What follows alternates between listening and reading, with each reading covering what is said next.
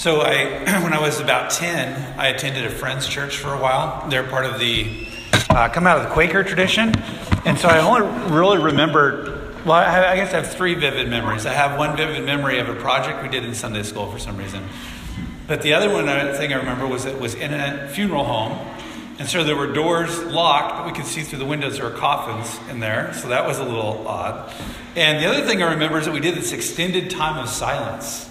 And if any of you have ever been part of the Friends or Quaker tradition or experienced that, you know that's a big part of their tradition. And as a 10 year old, um, I don't really know how long it was, but it felt like about a half hour.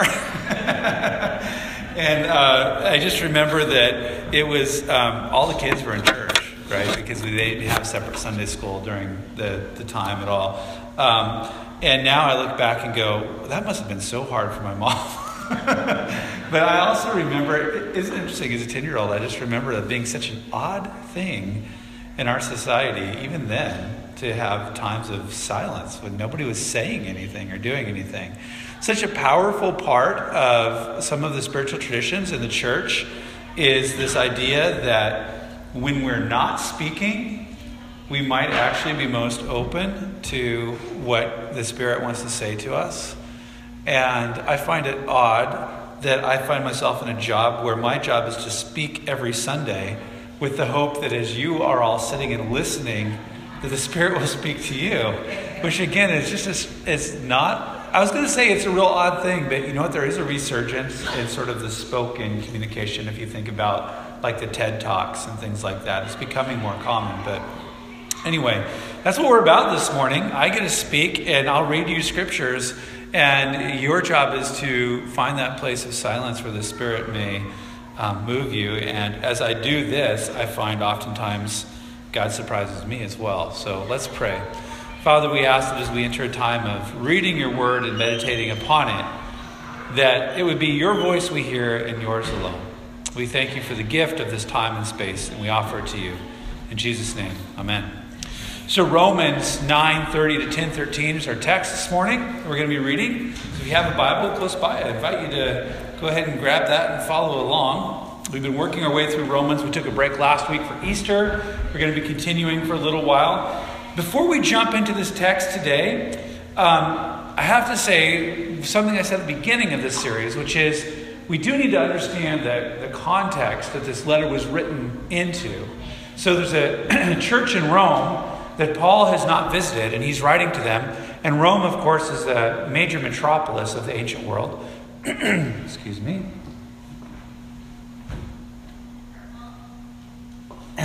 And there's uh, in this church, there's a mixing more than probably many of the other churches of those who were long-time practicing Jews and ethnic Jews, many of them, and those who came out of a completely we would say pagan culture because there were a lot of worship of many different gods and pagan practices into the Christian church, the Greeks or the Gentiles. And this church, unlike many others, is mixed. And what we think we know from the history is that what happened was um, there was a time when there was an uprising. We think over the name of Christ because it's in the, ref- in the records it says Chrestus or Christus is like one letter misspelling of the name of, of Christ in Greek that there was some kind of rioting in the city among the Jews over this issue, which wouldn't be a surprise when you read the New Testament of how that happened. And so the emperor said, All Jews are banned from Rome and kicks them out. So during that time, we believe that the Gentile church then, who were, were um, new Christians, many of them, continued to grow and flourish. And then when the Jews were allowed back into Rome, you now have even more tensions than were previously. Because for a long time, Christianity was thought of simply as long time. In the early church, for a long time, for many decades, Christianity was thought of as merely as an extension of the Jewish religion, or a, a sort of a splitting off of the Jewish religion. So the Jewish Gentile issue is big in Romans.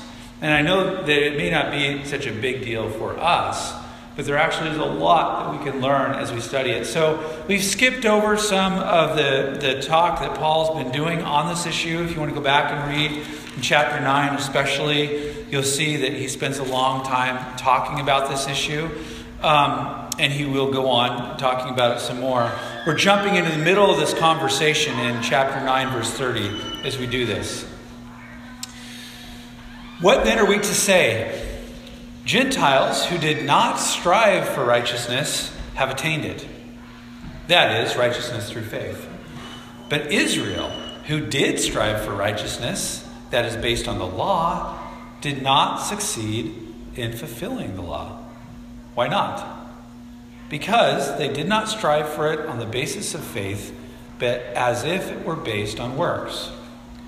They have stumbled over the stumbling stone, as it is written See, I am laying in Zion a stone that will make people stumble, a rock that will make them fall, and whoever believes in him will not be put to shame. Brothers and sisters, my heart's desire and prayer to God for them is that they may be saved. I can testify that they have a zeal for God, but it is not enlightened. Paul's talking now about Israel, his family that he comes out of. For being ignorant of the righteousness that comes from God and seeking to establish their own, they have not submitted to God's righteousness.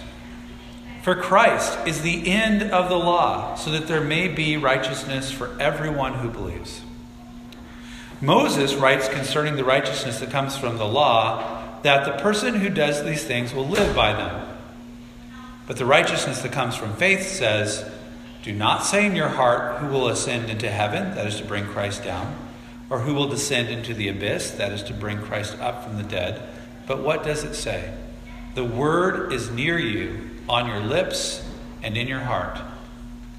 That is the word of faith that we proclaim. Because if you confess with your lips that Jesus is Lord and believe in your heart that God raised him from the dead, you will be saved. For one believes with the heart and so is justified, and one confesses with the mouth and so is saved. The scripture says, No one who believes in him will be put to shame, for there is no distinction between Jew and Greek. The same Lord is Lord of all, and is generous to all who call on him. For everyone who calls on the name of the Lord shall be saved. This is the word of the Lord. Thanks be to God. So, we have in this particular issue in the church the difference between the Jews and the Gentiles and the wrestling of how they incorporate many of the Jewish practices the obedience to the law and all of that with what Jesus has done. And as the church wrestles with this, we find Paul writing and saying something very similar to what Jesus, Jesus often said. When Jesus said things like the first will be last and the last shall be first, and when he talked to the religious rulers of his time and said that they really were the worst of, of them all, and that the, the people who were coming to him, who were the sinners, were really the ones who got it, and that's what made people very upset. Paul says something very similar. He's saying the insiders, the insiders have become the outsiders. The outsiders have become the insiders. That's where we started in the very beginning. Because Paul said that those who strived for righteousness that is based on the law, they, they did not succeed in finding it, fulfilling it. That's back in verse 31. But those who didn't look for it, they ended up finding righteousness through faith. So it's a, it's a classic reversal. It's what we see over and over in Scripture. So, a very um, well known Presbyterian pastor and speaker, Earl Palmer, who was down at University Press for a long time, he actually wrote a book that one of these days I'm going to read, which has to do with Romans, and he called it Righteousness by Surprise. And he titled it after this particular text. Because what Paul is saying is there's this whole group of people who had nothing to do with following the law or even part of the, the nation of Israel and yet, surprise, they stumbled upon righteousness. And yet, Israel, who's been seeking and seeking and striving and striving, find themselves on the outside. Not all of them, Paul will say, of course, because he is one of them. I think this is the reason that the altar call has been so effective in the Western church for so long. Anyone else besides me ever gone forward on an altar call?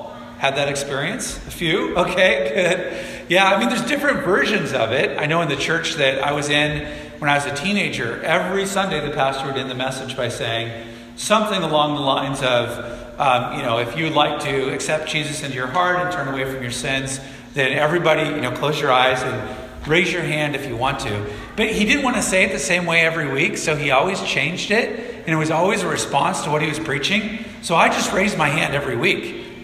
I was about probably 12 or 13, and I didn't realize till a couple years later that that pastor must have thought I was really messed up. Yeah, he's responding every week. Come on, get with the program. You only need to do it once.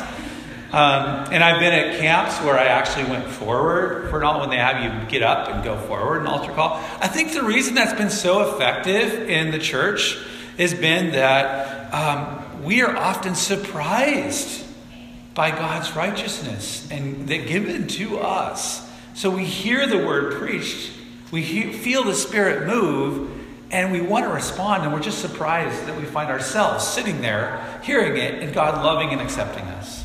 It's a beautiful part of the gospel and the way God continues to work in us. I know I personally was at a very low point in my life and in my self esteem, especially. I was um, about 13 when I had a moment that I think is being pivotal in my faith, having grown up in the church, having this is actually before I started raising my hand every week, but having grown up in the church and really decided that I, at that point, that it was just something I didn't want to have anything to do with. And I remember I was at a, a camp and I had been listening to people speak about the word. And what happened was not that I was convicted that I was such a sinner, because I already felt that pretty strongly. Um, but it was actually, I, and I still, and I've shared this before, but I just remember exactly where I was standing. It was on Camp Crestview on the Columbia River, and I was walking down this grassy hill that went down to the chapel, where you could actually see over the roof of the chapel, and behind it you could see trees and then the Columbia River. And I was walking down there, and I just, almost like Paul, I just about fell over. Because for whatever reason, God's love and acceptance and everything I had heard all those years in Sunday school and heard from my parents and read the scriptures, everything just kind of came flooding back to me.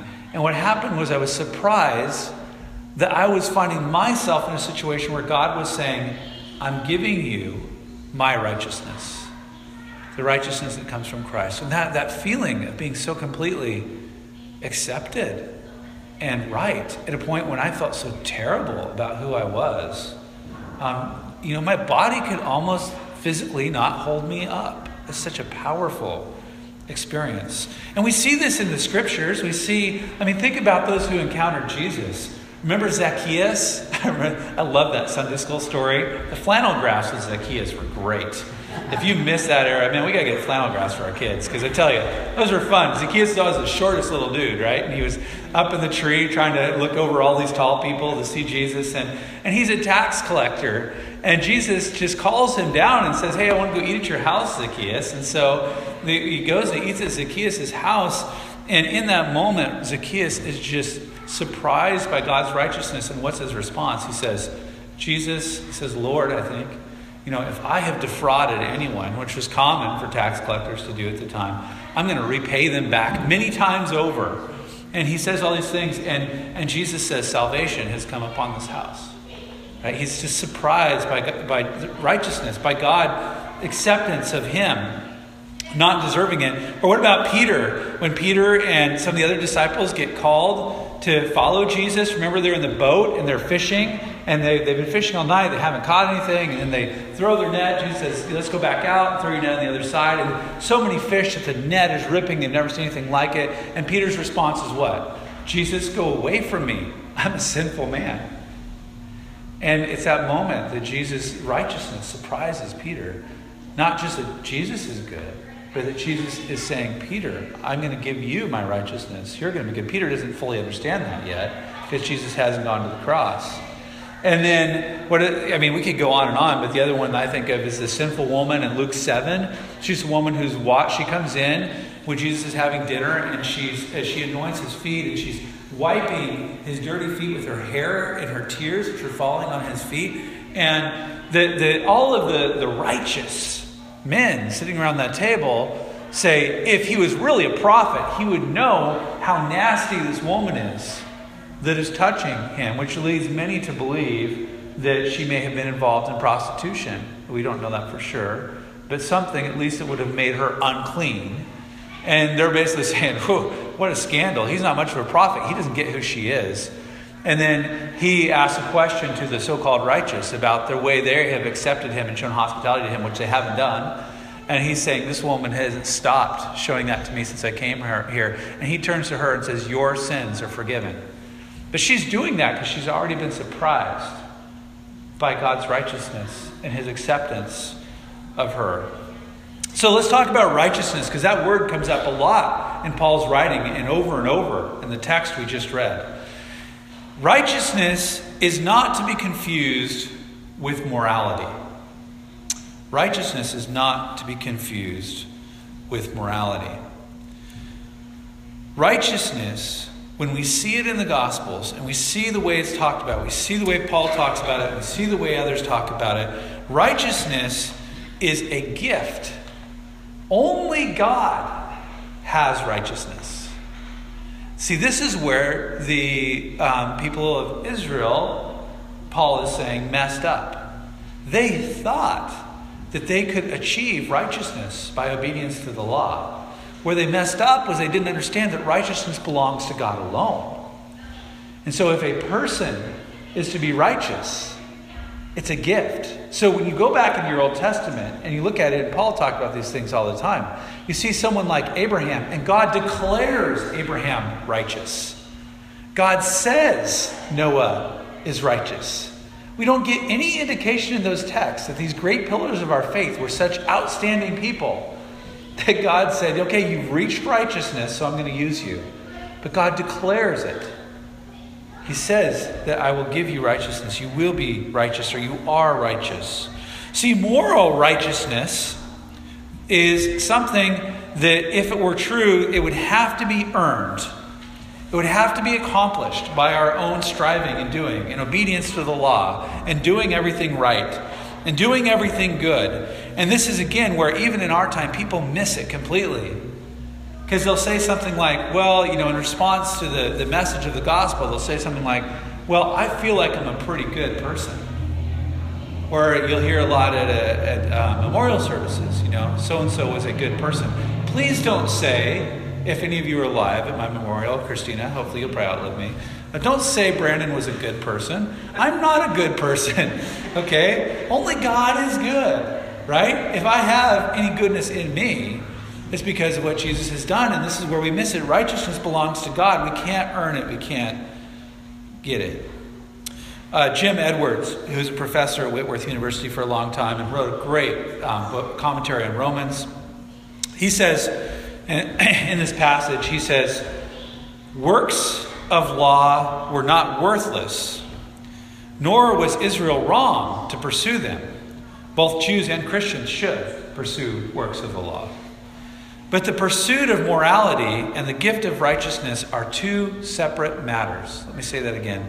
The pursuit of morality and the gift of righteousness are two separate matters. And this Israel confused. The law is righteous, but it cannot give life. So the pursuit of righteousness or morality, what we think sometimes is righteousness, but the pursuit of being good and living moral lives and obedience to God is a very good thing, and Jews and Christians should strive for that. But that should not be confused with the gift of righteousness that only God can give, for only God is righteous. I've often liked to think of righteousness as a right relationship. I used that a lot when I was doing youth ministry to help them break down that word, and it still helps me a lot. Righteousness as rightness with God, a right relationship with God, a restoration in the relationship with God. But sin prevents us from having that right relationship. That's why we can't earn it or achieve it. Because God is holy and he cannot stand sin to, to be in his presence. So our sin prevents that kind of relationship with our God the Father that we want. So, that right relationship, that righteousness, has to have some intervention, and that's where Jesus comes in. That's where everything comes in that we just talked about at Good Friday and Easter. Martin Luther um, described two types of righteousness, and theologians have used this for a long time since. He called the two types of righteousness alien righteousness and proper righteousness. Alien righteousness being not from spacemen, but being foreign or outside of us, that can only be given to us. So it's God's righteousness, so it's alien to us and it's given to us. And then proper righteousness is the idea that out of that right relationship then with God, we are able to produce fruit in good works. So that's proper righteousness. It still all belongs to God completely. But in response to having our relationship with God made right, we can now be good. We can now live good lives. We can do the right things. And that's also a form of righteousness because it's flowing out of what God has done. Uh, look, if you still have your Bibles open, look at, at verse 931. But Israel, who did strive for the righteousness that was based on the law, did not succeed in fulfilling that law. And then jump to 10.3. For being ignorant of the righteousness that comes from God and seeking to establish their own, they have not submitted to God's righteousness. So, what does a works based righteousness looks like today? Because that's what, if you hear that scripture, that's what Israel was striving after. Paul points out, and he, he knew, he came from this. Paul points out that they were trying to create a righteousness of their own. Did you hear that in that scripture? Not that righteousness that comes from God. So it's a works based righteousness. If I'm moral enough, if I'm good enough, I can earn God's love.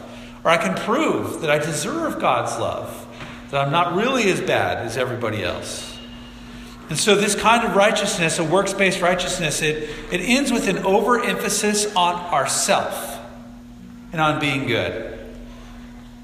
Now, I, I sometimes give warnings before I say things that really offend people, so be forewarned and feel free to disagree with me. But you know, one of the places I feel like I see this?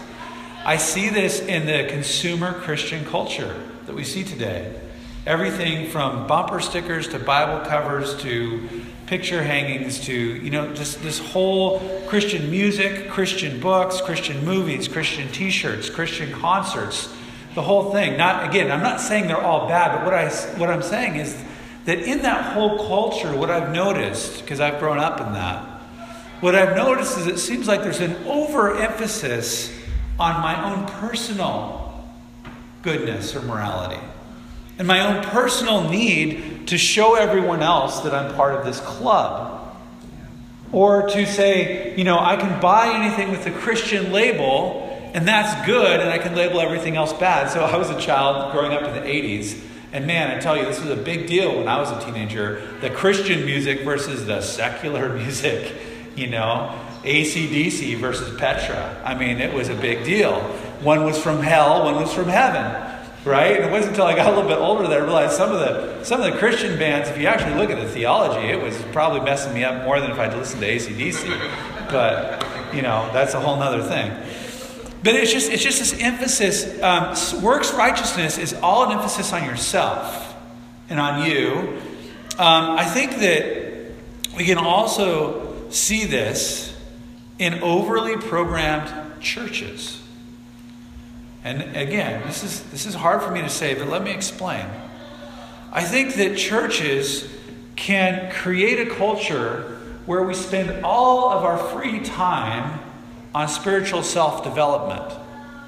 You know, so we do a lot of Bible studies, we do women's groups, we do men's groups, we do youth ministry, we do potlucks, we do, you know, and you can just go on and on and on. And, uh, again, not to say all this is bad, okay? I'm not saying that.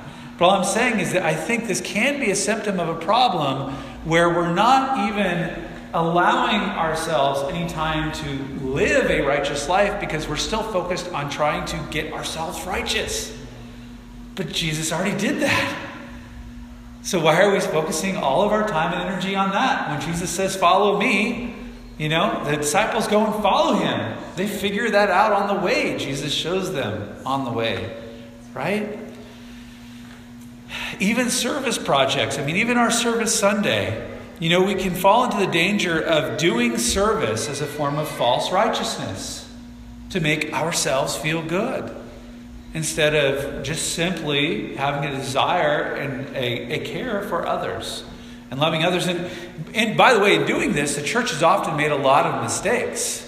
They've done a lot of so-called service that made themselves feel really good. Short-term missions is, uh, you know, case number one, um, and have actually caused more damage. So there's a book that I know some of us at Mountain View Revolving Missions read, calling um, "When Helping Hurts," right? Or, when helping hurts and just talks about that idea that sometimes you know we're doing something and when we really get down to it what we're doing is trying to make ourselves feel like we're doing something good but we're not even really listening or taking the time to understand what others need. So even service projects can be done for the wrong reasons and end up becoming a form of works righteousness.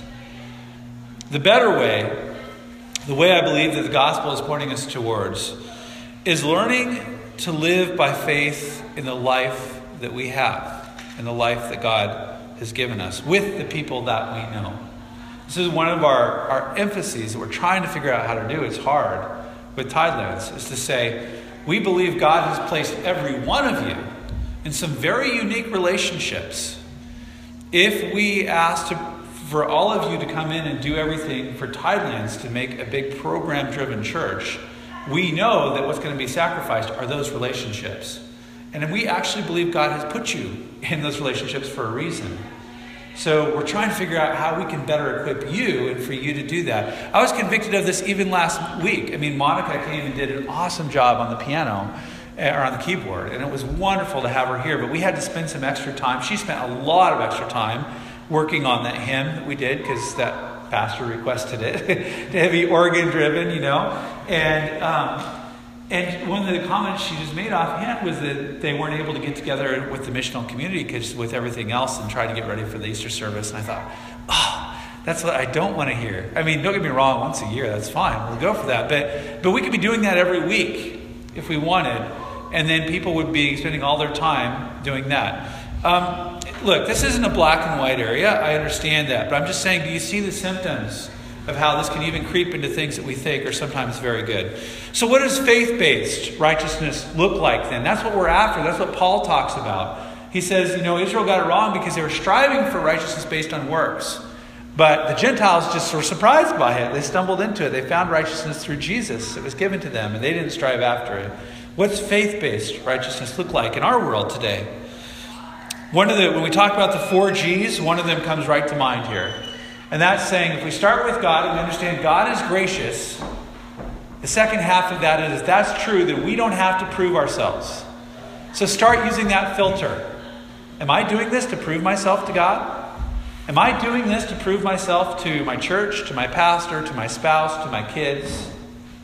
You know, because if we're doing it for that reason, then we're not believing fully that God is gracious and that He has given us grace and He's declared us righteous, and that we can't do anything to have Him love us more or give us more. Notice that the emphasis then becomes on God and not ourselves, in a faith based righteousness. And a desire to follow the will of God will uh, begin to be because your heart is aligning with God's heart, not because you're trying to prove yourself. So, better prayers to ask and to say, I think, to help us move into faith based righteousness would be things like um, the one John Mason, pastor of Mountain View, said, probably still says a lot, um, is when you go somewhere, just say, you know, recognize that God is there and say, God, what are you doing here and how can I be a part of it? You know, so you're asking for your heart to be aligned with what God is doing where you are instead of where you will someday be. Or um, another one that I, I've loved to pray is something similar to God, give me your heart for people, or break my heart for what breaks yours, God. Those kind of prayers. And there's something very similar, and I don't remember the exact words that Mother Teresa had written on her wall of her small room. That had something to do with just asking God to give her God's heart for the world around her. And it was a prayer that she obviously prayed a lot. So I think that's closer to faith based righteousness. Faith based righteousness will also result in a willingness to follow Jesus in service without any reward. I have to tell you, I found myself convicted by this a little bit this week because many of you know the story of the whole backpack program that we got started at the elementary school, El Bay, a few years ago.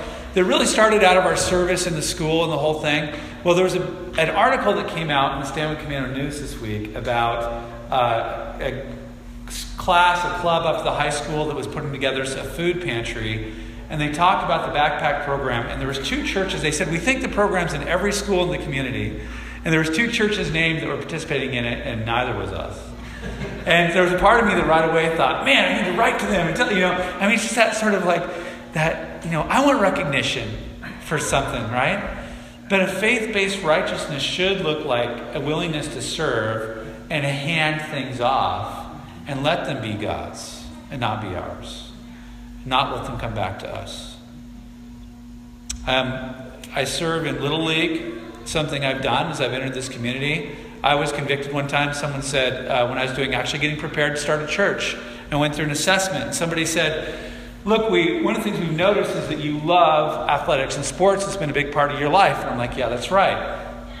What are you doing in the community in that way right now? Well, I'm not. Well, why not? Because I've got a full time job as a youth pastor. I don't have any time to do that. And I've got kids. And they said, you know, we really think you need to listen to God's heart on this. So, one of the things I did when I moved here is um, I started looking for those natural connections. Hey, my kids want to play sports.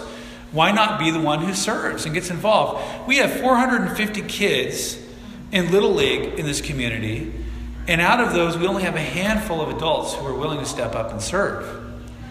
I mean, volunteering for a board is a lot of work and pain. Jeff does that for the soccer board. I mean, gosh, the stuff you have to deal with is not fun. Um, it's, and but people just aren't willing to do it. But as Christians, I think that's. I mean, there's out all those parents. There's got to be more Christian parents, but we can't get people to even rake a field after a baseball game. I mean, really, it is it is almost crisis level Leagues have almost collapsed in the communities around us. This league almost collapsed this year, Little League in this town, because we, are, we had to elect our board members and we didn't even have half the number of adults willing to serve that we needed to elect. And so it's, it's one of those things where, you know, you look at it and you go, there's something wrong here. There's something broken. But as Christians, we should be the first ones who say, I'm willing to serve. I don't care if it's just raking the baseball field and nobody will pay attention. If I'm the last one there, and I got to lock up the box. Um, Eugene Peterson, the pastor who wrote the message, he's one of my favorite uh, prophetic, I think, writers and speakers and teachers. Um, very humble man, doesn't even like speaking outside of his own church community. And one of the things he said was after he, he started a Presbyterian church years ago, and he said when he left that church, it was actually his last day, and so you can imagine the angst of that. You know, I mean, he started the church, been there for a long time.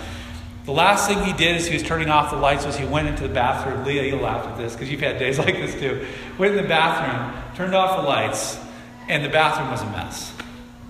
And he actually ended up cleaning the bathroom as his last act as pastor of this church. And he was, first he said he was of himself being really upset about it, and then he realized just how appropriate that was that actually was his calling to follow Jesus in service. I think we should all have that kind of an attitude. Um, verses 9 and 10, and that we didn't talk a lot about, I want to end there. This is actually one of, we think, the oldest Christian creeds. We think this may have been used in worship. We're not for sure. The earlier one would be simply Jesus is Lord. But then this one says, if you confess with your lips that Jesus is Lord and believe in your heart that God raised him from the dead, you will be saved. For if one believes in their uh, for one believes with their heart, so is justified, and one confesses with their mouth, and so is saved. One of the things I like about this and many other places in Scripture is you see the connection between confession and belief. You know, they, they need to go together. Um, the same professor I mentioned earlier, he says, belief without confession is betrayal, Confession without belief is hypocrisy.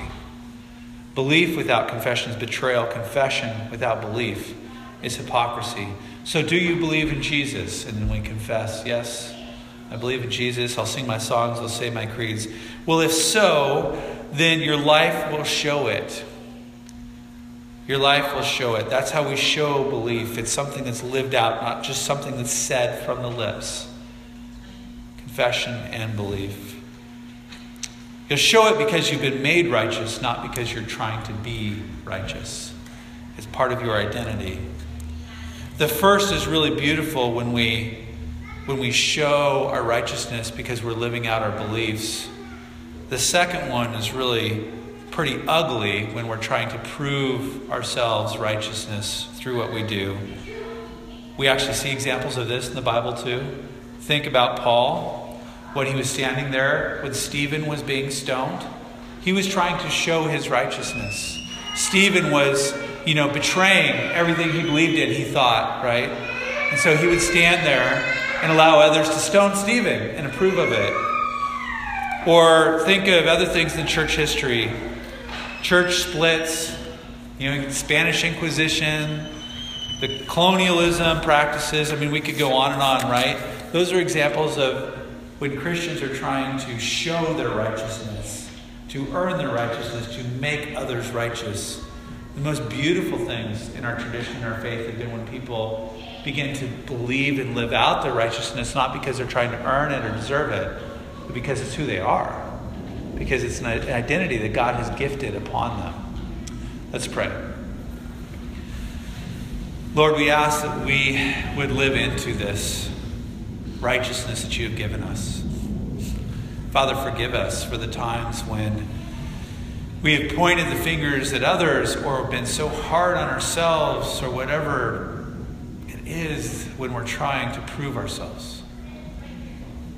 God, that's not who we are. So, Father, as your church, I pray that we will be faithful in following you, that we would strive to live out all that we believe, including a good moral life that you've shown us. God, help us to start always from the place of acceptance and love that you have given to us through Jesus we did not deserve. Pray this in Jesus' name. Amen.